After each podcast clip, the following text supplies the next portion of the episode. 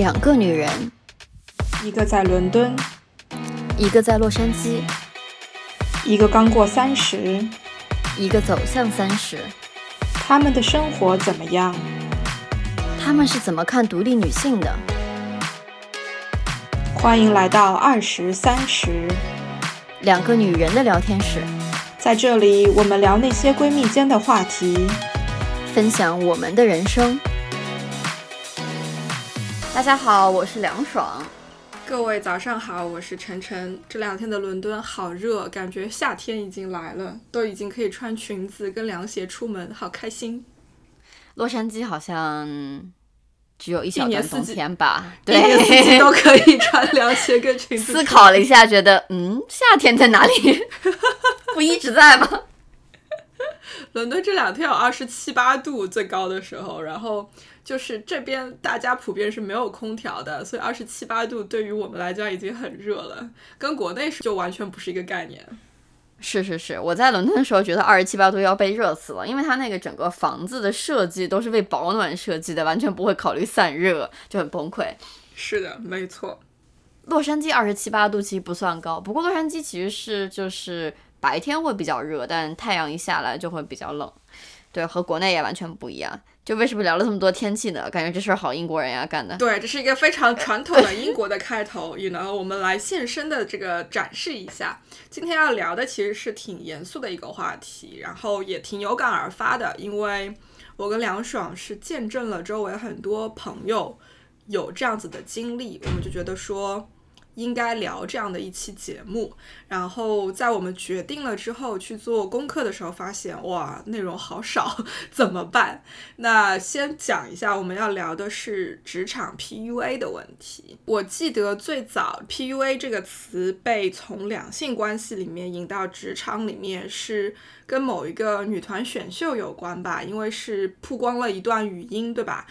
对，亚米，对，就是经纪公司对着亚米各种吼说，其实是人身攻击的那种，嫌他丑啊，嫌他怎么怎么样，跟他说你这个样子再不怎么怎么样是没有前途、没有未来的。然后最近的一件在网上比较火的 PUA 职场的事情，就是某个大厂的这个实习生决定要离职不做了，然后上司跟他讲的是，你不找人帮我把这个跟坑给填了的话。我就不让你走，然后大厂也是反应很快的，就是很快就出了公开的道歉信啊什么的。那么网上有很多很多的讨论，我们就觉得说，其实可以拿出来聊一聊，因为真的我们身边在经历被职场 PUA 的人不少。我觉得主要还是身边经历的人太多了，然后看着比较。痛心吧，可以这么讲。尤其是我们都在国外嘛，然后留学生在外身份是一个很大的问题，所以很多人会为了保住在国外的身份，然后会委曲求全的做一些自己不喜欢的工作啊，或者拿非常低的薪水去做一份工作啊，这样子。所以就觉得说比较为留学生感到心痛，因为在国外就感觉被一些不太好的老板然后去压榨。嗯，我觉得其实就是职场 PUA 了，然后就觉得看着挺痛心的。其实梁爽说这个也是说明了一个问题，就是国外的月亮没有比较圆，而且很多在国内你职场上会遇到的挑战，在国外一样也会遇到，甚至有的时候你会遇到一些国内没有的版本。然后比如说我自己会受到很多学弟学妹的这种咨询，其中一个方向或者说其中一个问题就是，如果我进不了四大，如果我进不了大厂，在这种英国本地的民企和华人开的这个公司之间，我应该怎么样去做选择？这个问题对我来说其实很难回答，因为我也是一个公司的老板。那我的公司到底算是英国本地的民企呢，还是算是呃华人过来开的公司呢？但是你能够感觉得到，他们会问这个问题，其实是说明这两者之间是有一些很明显的区别的。那也许被 PUA 是其中的某一种。特质，可是同时不代表说就是英国民企里面，或者说英国的大厂里面就不存在职场的这种 bullying，就是霸凌或者是 PUA。其实我相信也是存在的。那我们不如先从留学生在国外遇到的这种典型的 PUA 的这种方式聊起吧。至少我知道的案例就是，美国留下来的话，需要你老板给你抽工作签，然后支持你去呃在美国工作。所以其实我知道，我周围有人就是老板会先哄着你说我会给你抽签的，但是到了抽签的节点，又会跟你以各种各样的理由说啊公司没有这个预算啊，你或者你能不能自己把抽签的钱出了呀？就是以各种各样的方式推脱，然后不去给。就是我们留学生去抽签，还有就是有的老板确实是抽签了，但是他把工资压得非常非常低。其实，在美国，就是我们拿的 H1B 签证，它是有工资要求的，就是美国劳工部有规定，你完 H1B 相当于特殊人才嘛，其实是相对来讲工资是一个相对公平以及透明的这么一个市场。但问题就在于说，有的老板会通过各种操作去。骗过移民局，让移民局觉得他给你发了很多的薪水，但其实这个薪水都没有拿到留学生自己手里，只是运作了一套而已。所以这个其实是我在美国遇到的最常见的两种用身份然后去 PUA 留学生的这种方式吧。英国有一点点类似，但是又有一点点不同，因为首先这个 Post Study Work Visa 是在今年将会回归，那么在这个签证回归之前，留学生除非在读书期间能够成功的转成 Tier Two Work Visa，不然的话其实是没有办法，呃，全职给公司工作的，而且也没有抽签不抽签这个。系统多好呀，但是呢，就是有这个时间上的压力嘛，就相当于说，如果你在你的学生签证过期之前不能够成功的拿到工作的签证，那么在你学生签证到期的时候，你就必须要离开英国。但是在工资这件事情上，跟美国有一点点类似，Tier Two 工作签证也是对这个。不同工种、不同职位、不同行业的这个薪资是有最低要求的。如果你的最低薪资达不到这个要求，英国政府是不会给你工作签证的。可是这里面就变成了一个什么样子的现象呢？就会存在，比如说在 paper 上面，在所有的申请表格里面，确实证明了你能够每个月拿到这个工资，但事实上，呃，雇主可能会跟员工谈成一个协议，这个钱由你自己来出。那么就变成这个钱完全是员工自己掏腰包，然后把这个签证能够整个流程全部都走下来，然后每个月把钱交给公司，然后公司再走公司的账，把钱发回到你的这个员工的个人的这个银行账户里面。这样子的话，字面上来看，从这个 paperwork 上面来看，所有的东西都是合情合理合法的，但其实员工自己是在赔钱。要这个英国的身份，这其实非常非常的极端。怎么说呢？就聊到这个呢，其实我知道，就大家在国外的时候，总是会为了身份，其实委屈很多嘛，就觉得说我身份是唯一的，然后我可以为了他不要工资，甚至赔钱，然后去做很多事情。我觉得留学生要建立一种自信吧，就是这个世界上还是有很多公平公正，呃，以及可以去拿到正常薪水的工作可以去申请的。然后只是说可能要下更多的功夫，然后做更多的功课。那我希望就是怎么说呢？至少让大家知道这个事情存在的，不是说别人家 PUA 我们，我们就一定要接受。我们可以选择不接受，然后去呃找其他的工作。回到这个 PUA 这个话题上面来，其实它很多时候是一种领导针对下属的一种行为。它不一定是公司的这种受益，或者说是公司层面上的一个问题。其实很多时候是某一个上司自己的，不能说道德败坏，但是但是就是他自己可能，比如说心理上有一定的问题，因为也许这位上司他就是德不配位，或者说他的才能配不上他所在的这个位子。然后或者比如说有一个，我觉得梁爽跟我都非常同意的点就是。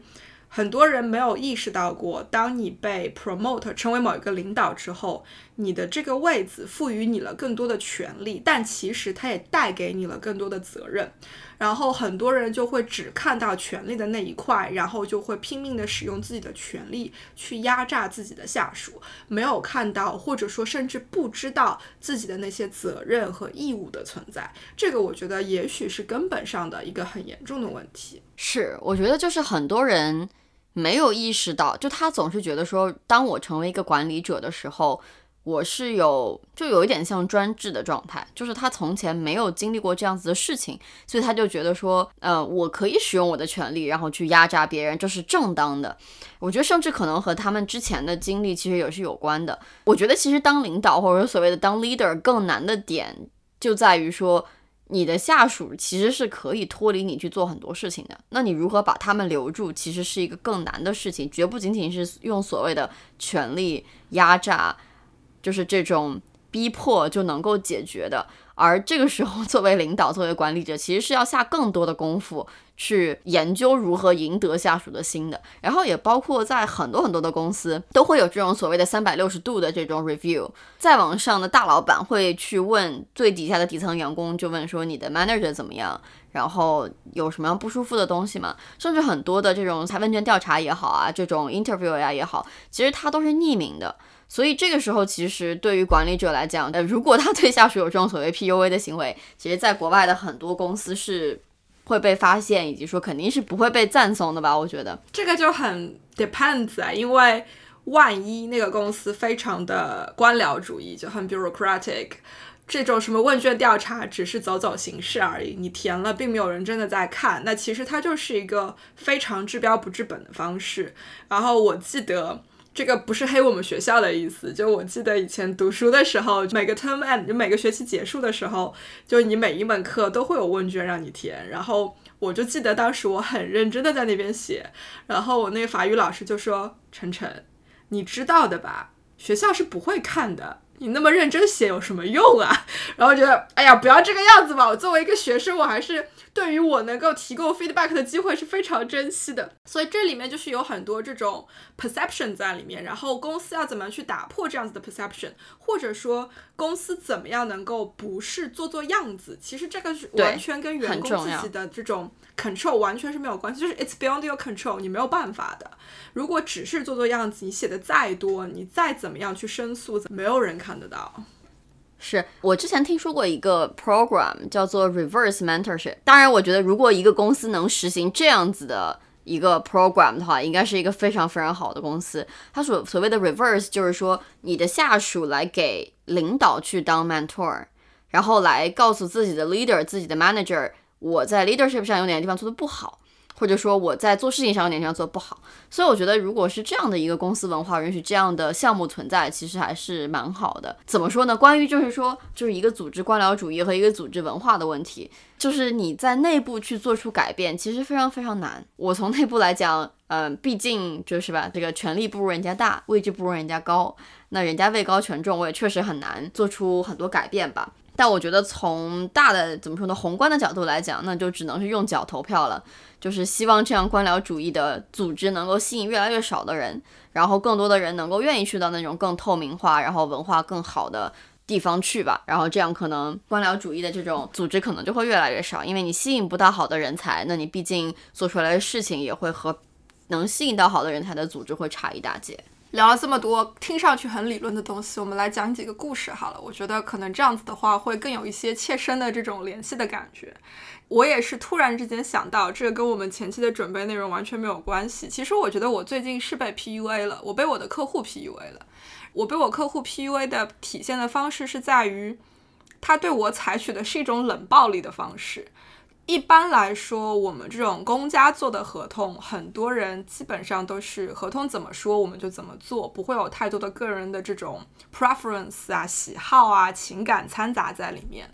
但是，呃，我最近经历的一件事情是，我客户那一边，他们公司内部做了一个 restructuring，就是我对标的那个整个团队一夜之间全部都被解散了，然后这些人就被分到了其他不同的部门里面，然后我们的这个对标的这个等于换了一个新的，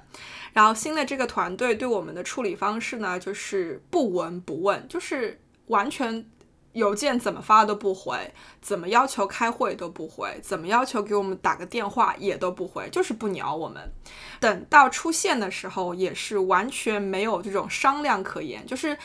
完全不把我们放在一个对等的那种状态跟位置里面去做沟通，就直接一个那个 meeting invite 甩过来说，礼拜三上午十点钟开两个小时的会。我当时就愣住了，你知道吗？就我觉得我从业这么多年，这是我第一次遇到这种事先一声招呼都不打，一封邮件都没有，然后完全不回我们消息，不回我们邮件，甩过来的第一个东西就是一个 meeting invite 这种事情。我就直接回了一句说不好意思，我不知道你们要叫我明天开会，我明天没有空。然后对方才开始去正式说，哦，我们应该提前商量一下，然后就让底下的人文职人员来给我发邮件啊，然后协调时间啊什么的，最后协调出了一个合理的时间，然后重新发的 invite。一般来讲，这种会也都是会提前有一个 agenda，就是说议程我们要聊哪些东西。这一位新的这个 manager 也是什么都不给我，只能凭自己的想象跟经验去做了准备之后出现在那个会上。但事实上他是有非常清晰的一个 agenda，他就是不给我，而他不给我了之后就。照着自己的 agenda 一条一条一条一条的走，而且整个这个呃 video conference 的全过程，他都是低着头，两手抱拳遮在自己的脸前面，所以我全程几乎看不到他的脸，我只能听到他的声音。到这个时候，我觉得他就是有用一种。非常让人不舒服的这种状态，在 humiliate 我，你知道吗？在羞辱我。就我觉得我跟你完全都不在同一个水平上，你做事情极其的不 professional，非常的不专业，而且对我完全没有任何的这种基本的尊重。然后呢，他跟我开会的第一件事情就是砍我们的价格。我在想，你合同都跟我签了两年了，我们这项目都已经做了两年了，你现在来跟我谈价格，到底是几个意思？他就跟我说，哦，因为新冠啊，我们这个预算很紧啊，政府的压力很大啊，我们就是不能给你这些钱啊，怎么怎么怎么样？然后我就想办法跟他这个 negotiate 嘛，就是最后出了一个新的 proposal。他说：“哦，可以考虑，我得回去请示我的上级，然后我再来告诉你。”然后他就消失了，他消失了三四个礼拜，就是不理我。这种冷暴力对我们伤害有多大呢？就等于他消失的所有的时间，不理我的所有的时间，我们公司是一分钱都没有的，就是完全没有进账的。但是因为这是一个长期的合同，所以我所有的 resource 都摆在那个地方，我只能等。那这个对公司来讲是很大的一种内耗。等到他终于出现的时候，就是把我所有的新的 proposal 全盘否掉，然后直接就说。就是不给你这个钱，你看着办吧。你能做就做，不做就算了。所以我就回去跟我们财务算了一些账，然后就说到底我们能做的可能性有多大，我们可能会面临多大的损失，怎么怎么样。最后的这个。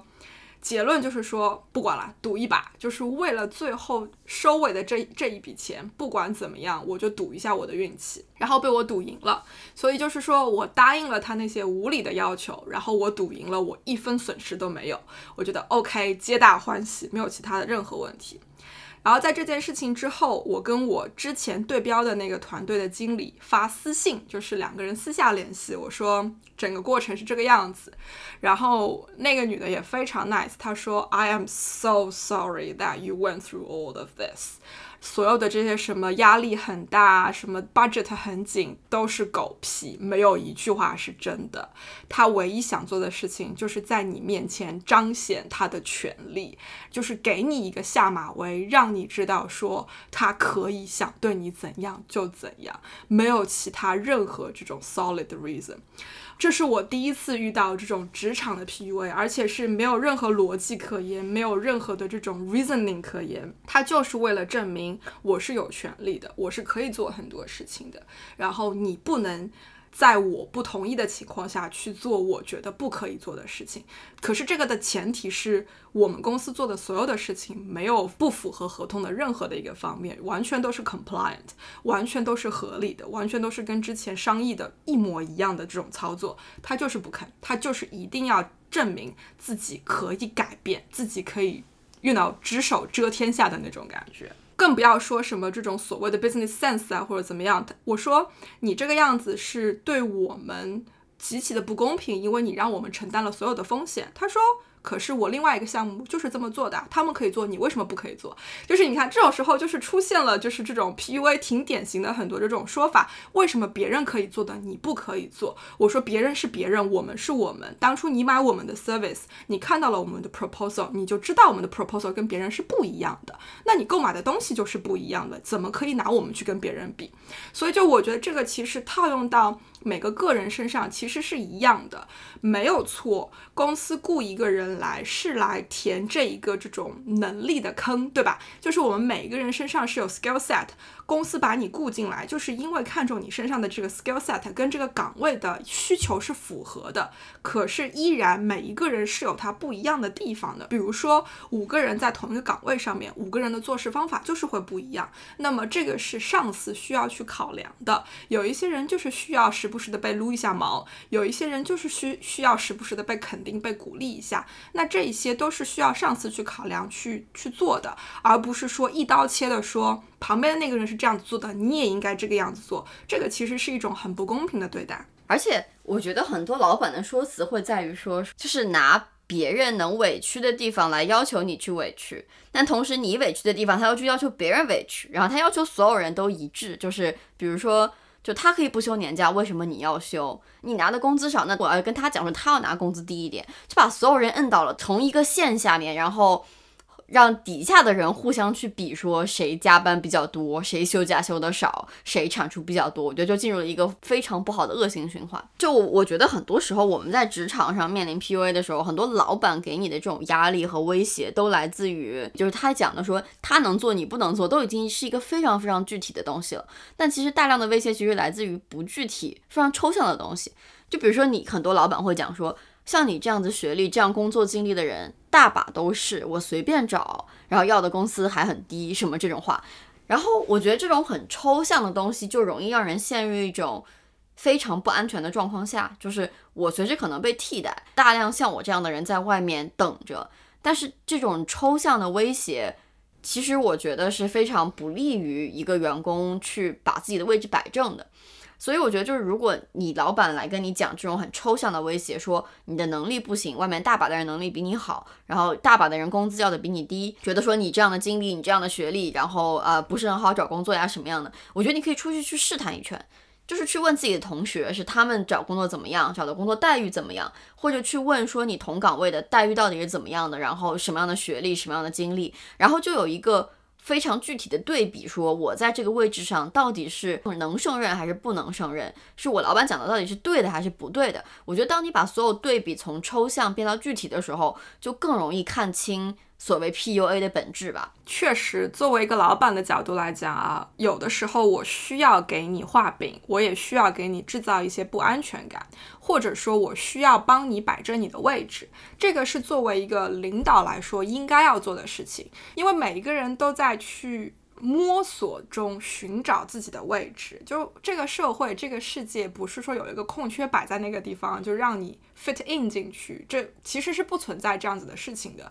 我们都是在花自己的时间、自己的精力去寻找自己的位置。那么你的上司在这个过程当中一定会对你产生影响。我觉得这个。不是问题的本身，但是 PUA 它问题的本身是在于上司会过度利用他对你的这个影响，让你觉得你只适合在他的给你挖的这个坑里面，而不适合其他任何的坑。我不知道我们在别的节目有没有聊到过，就是我非常。鼓励的一件事情，其实我自己做的不多，说出来很惭愧。但是很多人每年都会，即使不找工作的情况下去投一些简历，去看一下招聘市场的情况，然后甚至去拿几个面试去聊一聊，因为这是一种很好的帮你找到自己定位的一种方式。因为如果比如说你确定了你。一辈子一定都是打工，不会自己去创业或者怎么样的话，你需要去跟这个 recruit market，就是就业市场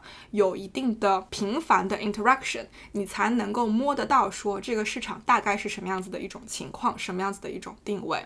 然后你衍生到留学生在海外的这种生活来讲，其实这个很难。有很多人，尤其比如说，如果你进了一个华人市场为主导的这种。企业的话，这方面的信息其实是不多的，然后就变成了很多时候都是靠上司给你什么样子的信息，或者老板给你什么样子的信息来帮助你做这个判断，这个其实就很危险。如果你的上司成为了你的信息的唯一的来源，那么这里面这种 subjective 的成分，就是个人主观的成分是非常非常非常高的。不是说上司一定会刻意的这样子主观的来影响你，而是说我们每一个人的这种想法，我们每一个人的思考模式其实都是主观的，他一定会以主观的方式来影响你。但是他背后可能会有什么样子的目的，这个就不一定是你能够摸得清楚的。所以就像梁爽说的，你得去跟朋友聊，你得去跟周围其他的同事聊，当然聊的方式得很聪明啊，然后去摸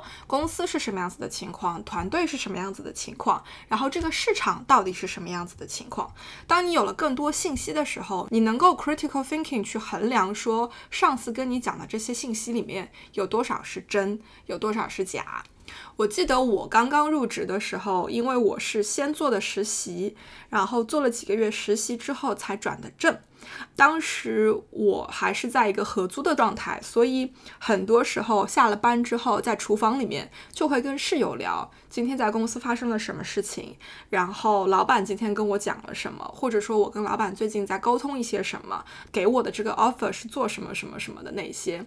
有的时候我也会怀疑说，是不是老板对我影响力太大了？因为好像有一阵子我对他就是言听计从，他说什么我都觉得是有道理的，我就去听了。然后我的室友，因为他们是旁观者，而且有一个年纪比较长一些，所以他们能够给我一些第三方比较客观的一些衡量跟那个分析。比较年长的那个姐姐就说：“你不要觉得说。”他好像对你影响很大是一件坏事，因为现在你跟我讲的所有的东西听下来，其实他讲的都是对的，是有道理的，而且对你是有好处的。然后或者比如说哪一天我做了什么事情，我觉得好像我做砸了，因为我老板没有给我任何 feedback，没有给我任何反馈，我回去的时候我就说好像他可能对我不是很满意，然后那姐姐就会帮我分析一圈之后跟我讲说，你看，其实你不要觉得他。会对你不满意，整体看下来，他对你是很喜欢的，他只是没有明确的表达出来而已。所以这种第三方的这种意见是很有用的。当然啦，这个前提也是第三方跟你讲了什么你会听，而不是说你那个就听过了就过了，一只耳朵进一只耳朵出，不会去采纳这个意见。那这是完全是你的问题，不是不是别人的问题。我觉得就是不管是职场 PUA 也好啊，还是就我们之前讲的男女关系里的 PUA，就是各种各样形式的 PUA 吧。我觉得其实单一的信息来源好像是一个蛮重要的特征，因为就包括一些呃，比如说男女关系的 PUA，就是有人会很标榜说我我多优秀，我多好，然后你跟我在一起是你配不上我什么这种话。那我觉得除了从他嘴里听到他多优秀之外，有没有从他的同学或者朋友身边也听到同样的语言，或者他有没有就是客观的标准？比如说，你说一个人学习好，那他拿奖学金了吗？在年级里面排 top 多少？然后或者是有拿什么样的奖吗？我觉得这些都是参考的标准。或者比如说，有人说自己工作能力非常强，那你可以看他升职的速度，然后你可以看他薪水的涨幅，这些都是可以看的。重点就是你要有一个可以。客观去评判这件事情的标准，而不是单一的只听这个人去讲这件事儿。然后我觉得其实很多，嗯，PUA，尤其在关系里面，会利用对方的愧疚心理，就是会有一种说对方把我不值得的东西给了我，所以我要对对方好，为对方付出。那作为自己就要想的就是，那他是真的有把自己配不上的东西给我吗？还是说他自己本身就？怎么说呢？就是对方本身就够不上他自己所标榜的优秀的那个标准呢。其实我觉得这个就是一个，就我听下来好像是一个 PUA 蛮蛮重要的特征。人都是普遍会利用自己的长处，然后去 compete 别人的短处嘛。嗯，如果自己的能力其实知道说并没有想象中那么强，那他会想。别的方法去 enhance，就是巩固自己的地位。我觉得这个是人本性里面的一种一种体现，就变成了说我们都会听到的类似于人身攻击的一些在职场 PUA 里面，或者是两性关系 PUA 里面出出现的问题，就是说你长得这么难看，或者说你的能力其实没有你想的那么好，甚至说你读了二十三年、二十五年的书有什么用？像我这种没有读书的人，在实践里面才得到的是精华，是根本。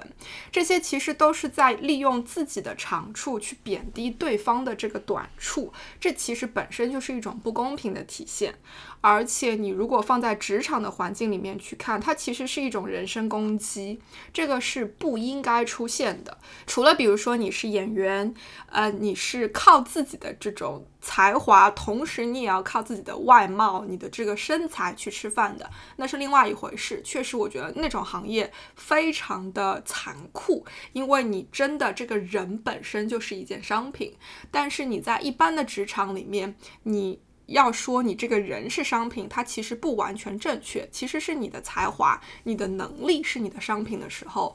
领导不应该来否定你这个人，不应该来骂你蠢，不应该来骂你说怎么这么笨，这个事情都做不好，不应该有任何跟个人相关的人身攻击，说你懒啊，这些其实都是不合理也不可以的。而更多的其实应该是去看到说哪一些东西是你擅长做的，哪一些东西是你不擅长做的，然后能够做到就事论事的讨论。我觉得这是另外一个就是在 PUA 里面会比较典型的一种存在，就是对你的人生的攻击，而不是就事论事对于你能力的分析和讨论。另外一个就是一种洗脑式的这种。Interpretation 就是把很多大家都会听到的好的 leader 会讲的话，以一种扭曲的方式诠释给你。就比如说，你作为一个刚刚毕业的学生，你如果不从这些小事做起，那你其实是学不到东西，你没有那种扎实的基础。你是没有办法，就是把自己的根基打好的。确实，我们都鼓励从小事做起，但是我们鼓励的小事，跟你老板说的小事，或者说跟你这位上司说的小事，也许不是同一类的小事。我不是说读了二十五年的书出来，然后给你来买菜、端茶倒水、做饭的，而是说。我可以读了二十五年的书以后，在公司里面做一两个月的打印、复印，做几个月的 meeting room arrangements 啊，然后 coordination 啊，这些是商业范围内合理的这种小事。所以这些我觉得都是需要去 develop your understanding，然后 make your own judgment。不然的话，你一直被老板就是不停的给你洗脑，说哦，这个才是你应该做的事情，那个不应该你去考虑。那到最后，你就被他变成了一个傀儡，就是说只做他认为你可以做的事情了。就是我们，我觉得我们之前在好多节目里都强调过，说一定要清楚自己要什么，一定要想清楚。那我觉得其实很多 PUA 里发生的事情，其实是就是你老板把他给你的东西描绘的非常好。所以你就觉得说，我其实得到了东西，但你没有想到过说，那他给我的东西到底是不是我想要的？就也许他给我的东西是很好，那如果这个东西不是我想要的，不是我的诉求，其实也没有太大的意义。就比如说拿做打杂这件事儿来讲，是可能从打杂上面确实能学到非常多的东西，不是时间长短的问题。当然，就是其实你如何泡好一杯茶，可能都是一个需要去学习的技能。但问题就在于说，这个是你要学习的技能吗？这个是你将来在职业上想要去做的事情吗？泡好一杯茶对你真的重要吗？所以就是我觉得这个就是真的要完全建立在说，我了解我要什么，然后我要去为我自己要的东西去争取。而在老板跟我提他给了我很好的东西的时候，自己去反应过来说，到底他给我的东西也许是好的，但真的是我要的吗？如果不是我要的，那其实我觉得可以。再去考虑一下，说我到底适不适合这份工作，以及说我适不适合这个老板。可问题就是，很多人也许在刚刚进职场的一年、两年、三年、四年，甚至五年，都找不清楚自己到底想要什么呀。我觉得这是一个很漫长而且很艰难的路，就一定要靠自己。说有人会找很多理由吧，会说这个我没试过，那个我没做过，所以我不知道我要什么。但其实有一定工作经验之后，哪怕从不同类型的事情里面也是能发现一些端倪的。我做这个项目我就会比较开心，我做那个项目就不开心。那你开心的点在哪里？不开心的点在哪里？我觉得就是，嗯，其实和做事时间长短没有太大关系。我觉得更多的是不要去回避这其中的思考，或者说不要去回避这其中它能够给你带来的很细微的这种感受上的差别，去。深挖一下自己到底要什么吧。我觉得，我们之前在开始准备这个话题的时候，我和陈晨姐还聊到一个，就是说，其实很多时候，当一个好的 leader，尤其是在给负面反馈的时候，就是一个好的 leader 给负面的反馈，就是和一个呃在对你 PUA 的这么一个 leader，其实有些时候他差别没有你想象中那么大，就是中间是有一条线的。那就是在于说，什么时候这是一个 PUA 的行为，而什么时候你能看到一个老板是真心为了你好，为了你的进步在提出呃建议和给出反馈。我觉得这个真的是非常非常需要个人的这种呃判断力，太难了。这个就像你讲的，它是一个 fine line 嘛，就是说，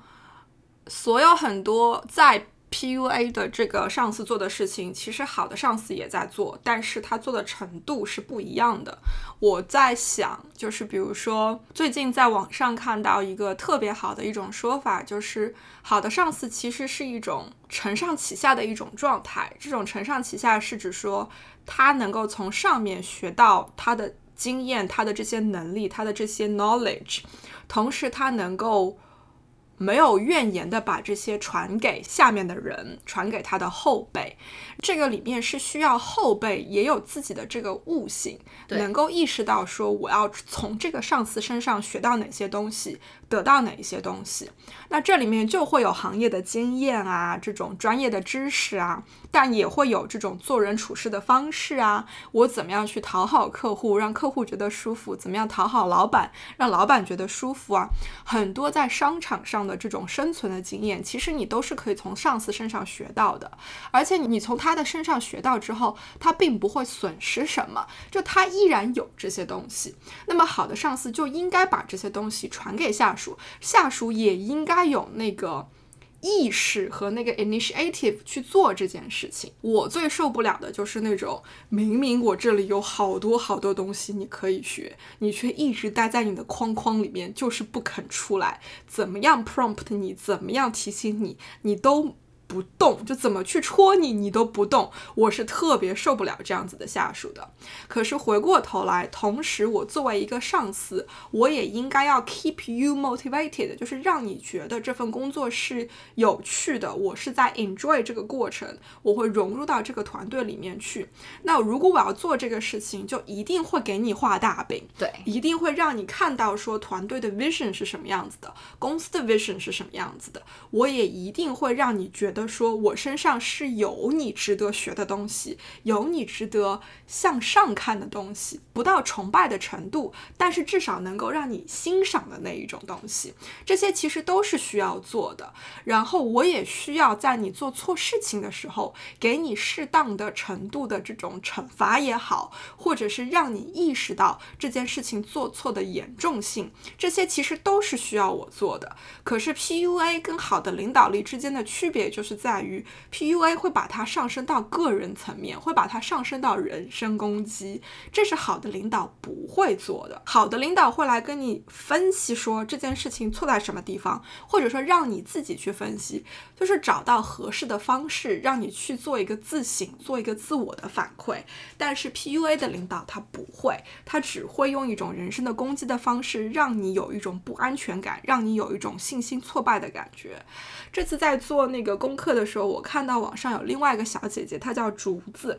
嗯，她应该是在美国有过很长的这个生活跟工作的经历，我不知道她现在在哪里。她就录了一个短视频，就是在分享她在职场上被 PUA 的这个经历。嗯，她等于是毕业了之后就进了四大的那个管培项目，然后因为进的是管培项目，她得 rotate 嘛，就是得时不时的换组。但她其实是进的是那个咨询的那个组，但是她 rotate 的第一个组是在审计，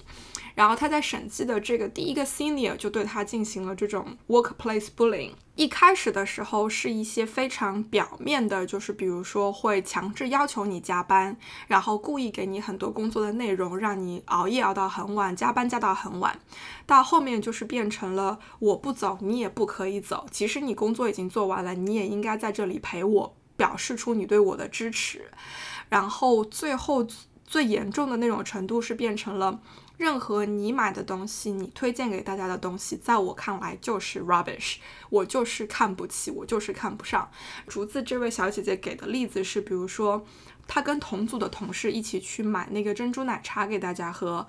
这位上司在知道这个珍珠奶茶是竹子买的之前。表现出了一种哎，这个很好玩、很 interesting 的这种态度，但是在他在他知道这是竹子买的一秒钟之后，瞬间变脸，表示说这种东西这么 disgusting，你们怎么可以拿来给我喝？为什么要放在我的桌子上？我连碰都不想碰一下，就是完全的针对个人，没有任何理由，没有任何逻辑可言的一种 PUA 嘛。归根究底，你想讲来讲去，我觉得这个里面。非常重要的一个东西就是说，你的上司对你做的任何事情，他有没有一种合理的在职场范围内可以解释的这种逻辑在背后，而且合理性这个非常的重要。你如果衍生到这个国内这次这个大厂对实习生要求说，你不找到一个人把你这个位子填了，我不让你走这件事情，这里面的合理性在哪里？其实是有很大的一个问号的。你作为一个规范的，而且是这么大的一个公司，你其实是有足够的人力资源，能够找到合适的实习生。更不要提说想要进你们公司的实习生，那真的是人山人海，任你挑的那一种。在这样子的情况下，你有自己的足够的资源能够解决这个问题的前提下，你还要求你的实习生去解决这个问题，更何况是一个已经要离职的实习生，那。他就完全没有合理性，哪怕说他不是一个实习生，他是一个全职的员工。你去想，像我们这种小公司，当一个员工提出要离职的时候，我唯一想的只是怎么样善后。这个善后是说他为什么离职，他走的时候是开心还是不开心？如果是不开心，我怎么样保证他走得开开心心？这样他不会对我们公司将来产生不必要的隐患，带来不必要的这种风险，而不是想着说你走了，你这个活没有。人干这个问题，你得帮我解决，这是我公司的问题啊，这是公司应该去解决的问题，而不是这个要离职的人应该解决的问题啊。就是这样，老板真的太不成熟了，就是感觉你让一个实习生去承担你本来应该承担的事情，而不把这个事情做好。那我觉得其实就是 PUA 的标准现在已经很明显了嘛，就第一就是有没有针对。这个人个人层面的一些贬低和负面评价，而不是对事本身的。然后第二，其实就是呃，这这个要求背后合不合理？这些评价、负面反馈背后有没有一个理论或者说逻辑在？那既然已经如果说可以识别什么是 PUA 的话，那实操上面我们该如何抵制 PUA，以及说从 PUA 中间出来呢？挺难的，说实话。第一个，我觉得人性本身就像你我之前讨论过，在。准备的时候，人都是挑软柿子捏的。然后我相信我们之前聊这种在国外的就业经历的时候，也说过，你得要建立你的 boundary，就是你得让对方知道你的底线在哪里。英国人也是欺软怕硬的，你一旦硬了起来，没有人敢再来捏你的那一种。所以在你自己的性格很软弱的前提下，有很多事情你是不会去做的。即使旁人再给你怎么样子的鼓励、肯定和充分的信息，你自己如果心里硬不起来，那你就没有办法。你想，你跟我都知道的这个 case 里面，就是老板制造了非常大的这种对未来的一种焦虑。然后我之前在看那个《锵锵行天下》第二季里面，我也看到很多网友在风转的文涛讲过的一段。话就是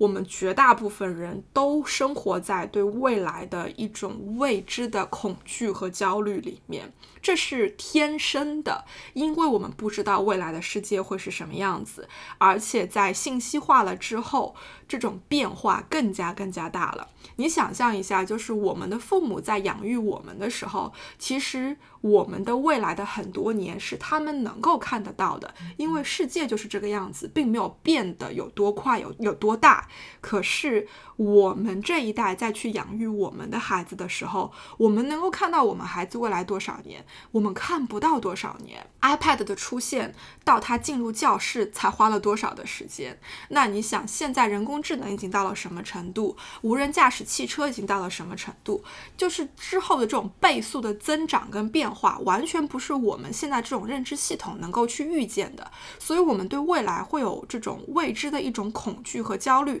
是正常的，你得正视它，而且你得接受它，跟它共存，因为它就是会发生，它就是在那个地方。可是当一个上司去利用这样子的焦虑，把你拴在他身边的时候，这种时候你得去打破那个枷锁，是需要你自己去主观去触发的。确实，我在国内没有工作过，所以我不知道国内的就业市场是什么样子。可是，我一定要自己去找了工作才知道吗？不是呀，我只要跟在国内工作的朋友聊一聊，跟国内生活的人去聊一聊，我是能够获取到很多信息的，对不对？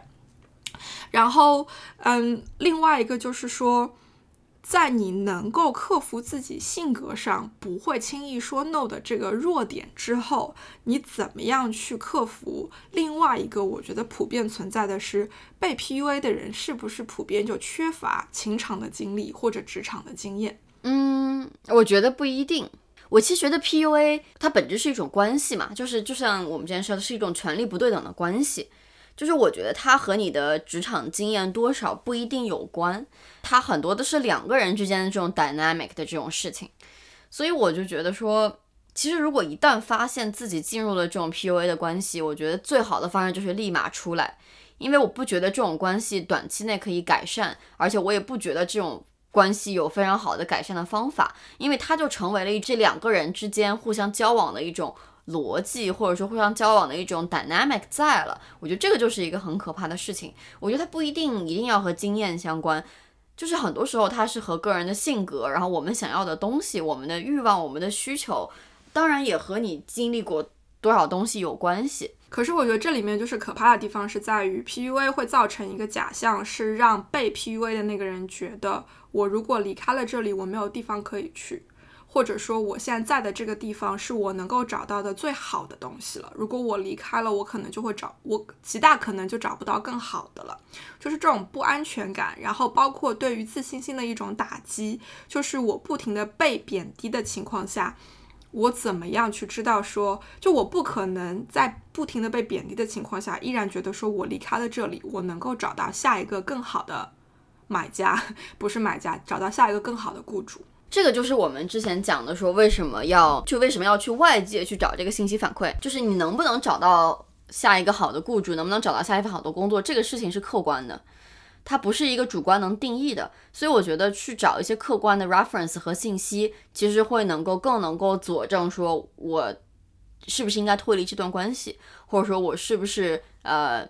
除了这份工作，我还能找到更好的。我觉得这是一个事实性的东西。这就是为什么说，我觉得职场 PUA 其实会比两人关系中的 PUA 解决起来会稍微容易一些。就是职场它毕竟还是一个客观在的东西，而且你不是只有一份工作，呃，你就找不到下一份，你永远都可以 move on 找到下一份。但是两人的关系就不一定了，因为两人的关系你是没有客观评价的。讲道理，就是没有人可以站到你们两个的视角去看这个东西是什么样，它完全就是一个主观的东西。那这个时候，其实 PUA 起来也就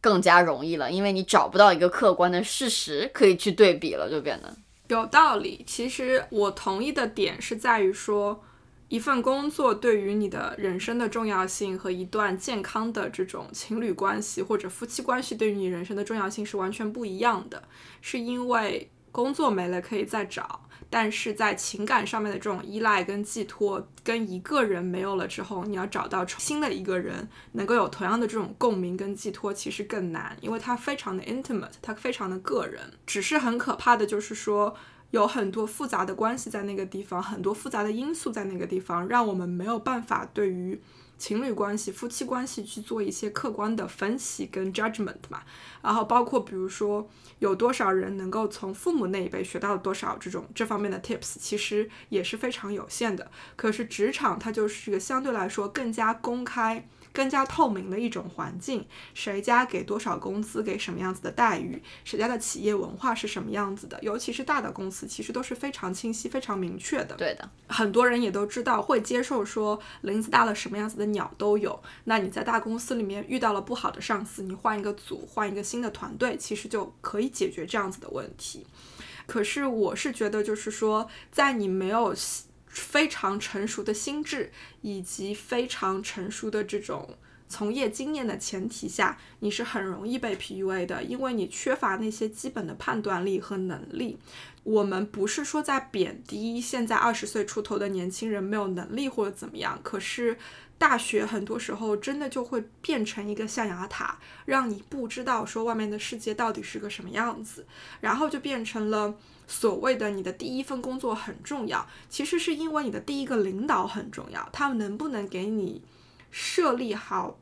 正确的价值观以及这种评判方式，能不能让你发展出很好的这种 research 的能力等等很多，就是你在这个社会上生存基本的能力，其实就决定了你未来能够走得有多快，或者说能够走得有多远。从职业的角度出发，我会觉得说，你选的第一份工作，真的就是像很多人讲的，是选你的那个上司。对，尤其你进小公司的话，你要去。了解到说你 report 给谁，你的那个上司是什么样子的人，这个就决定了你未来三到五年的职业发展会是什么样子。如果你的上司是容易 PUA 你的那种人，那么在你发现的时候，记得。及时的抽身，越早抽身越好，因为当这一段经历在你的简历上占的比重越来越大的时候，你浪费的不仅仅是你的人生、你的时间，也是在摧毁你未来职业可以更好发展的很多的基石。是的，而且我觉得可能比那些所谓职业发展更重要的，就是一个人的心理健康，然后基本的自信，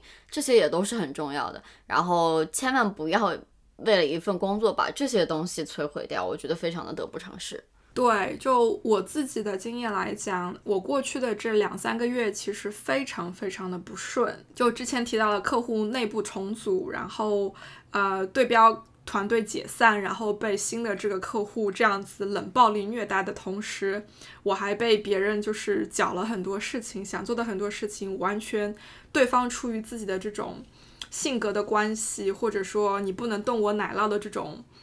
这种根本性的想法，出于这样子的原因，把我想在呃事业上做的一些事情给故意搅黄了。所以我那段时间其实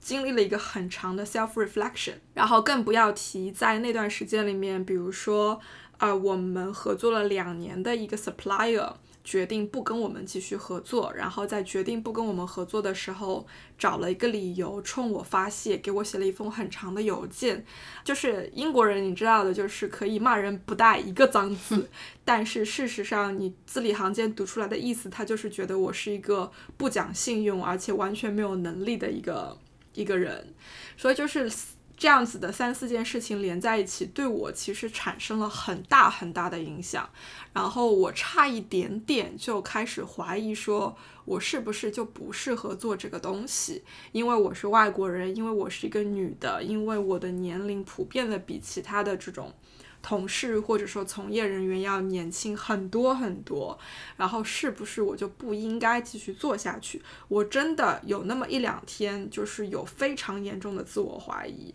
这个其实就是因为这些事情的发生都没有任何的这种商业的利益和逻辑可言，它全部都是出自于对方的这种个人感受以及对方的这种个人情绪，嗯，然后他们以一种表面上看上去很商业的方式爆发给了我，就是。冲我发了一顿脾气，然后导致了这种个人的情绪掺杂在里面了之后，我对我自己这个人的能力开始产生了怀疑。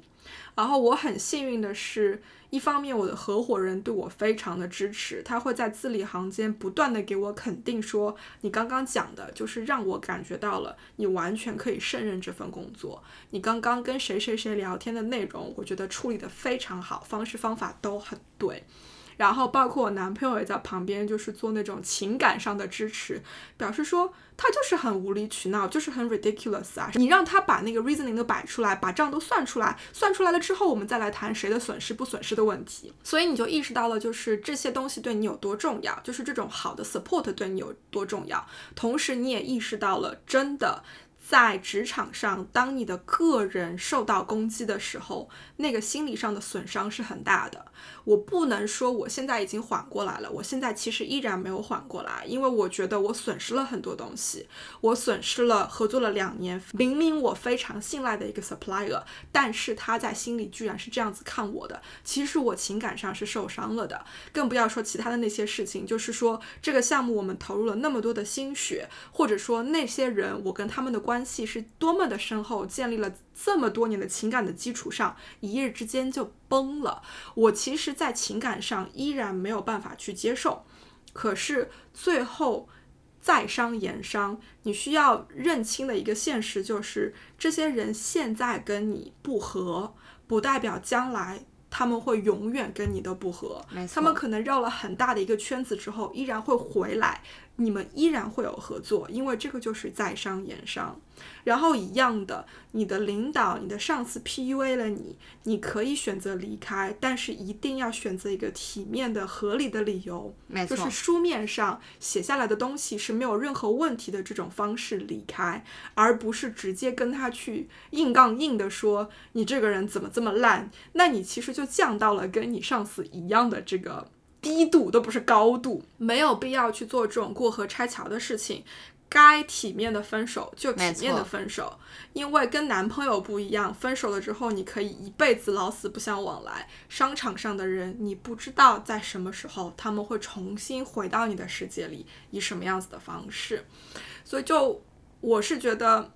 即使。在我这样子的位子上，我没有上司，我没有领导可以去汇报的情况下，其实我觉得职场 PUA 依然是存在的，因为 unfortunately 这个世界就是存在很多不专业、德不配位、能力配不上自己权利的人，你一定会遇到这样子的人。可是怎么样学会去保护自己，怎么样学会不被他们影响，这个比其他的所有东西都更重要，而且就是千万不要。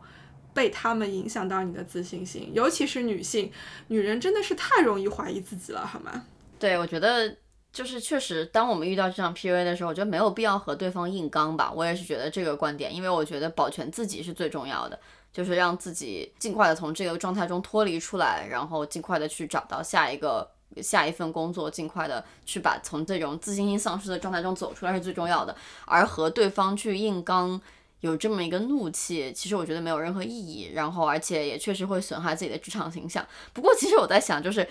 特别容易被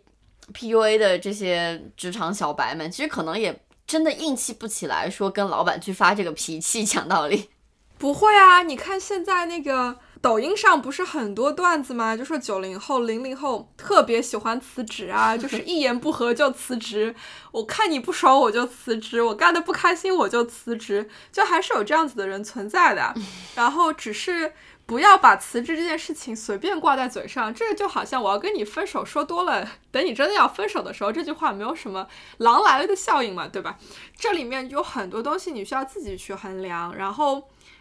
分手这个东西，辞职这个东西就应该用在刀刃上。没错。当我看到一份简历上面就是全是两三个月、三四个月的经历的时候，这不是你老板的问题，这一定是你的问题。为什么你就是找不到适合的可以让你做的长久的岗位呢？需要去做合理的判断。当然，就是对于有毒的人，你得第一时间赶快撤离。那至于你怎么样去讲这个故事，是你自己的事情。你简历上放不放这一段，也是你自己的事。事情，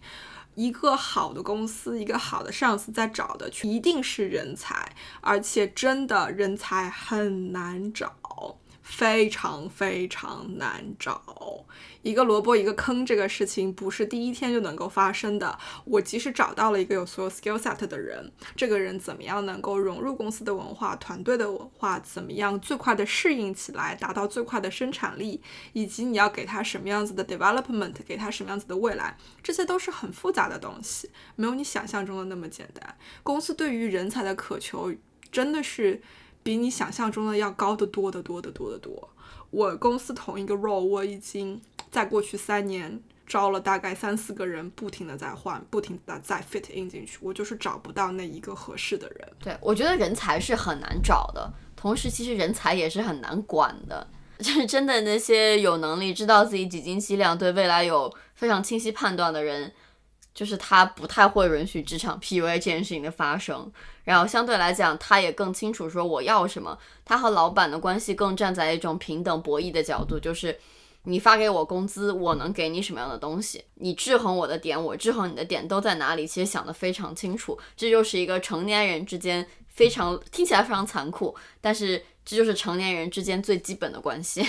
让我想到，我之前听到过一个故事，就是比如说，在美国的氛围里面，你能够在大学的时候成为美式橄榄球，就是美式足球的这个队长，其实是一件非常厉害的事情。对，而且很多人，比如说大学招生的时候，会很看重你有没有这样子的体育的这种经历，而且在你大学毕业的时候。这个在你的简历上是非常加分的一个项目，因为大家都知道一个橄榄球队队长的这个职位是有多么的复杂，以及多么的这个难做，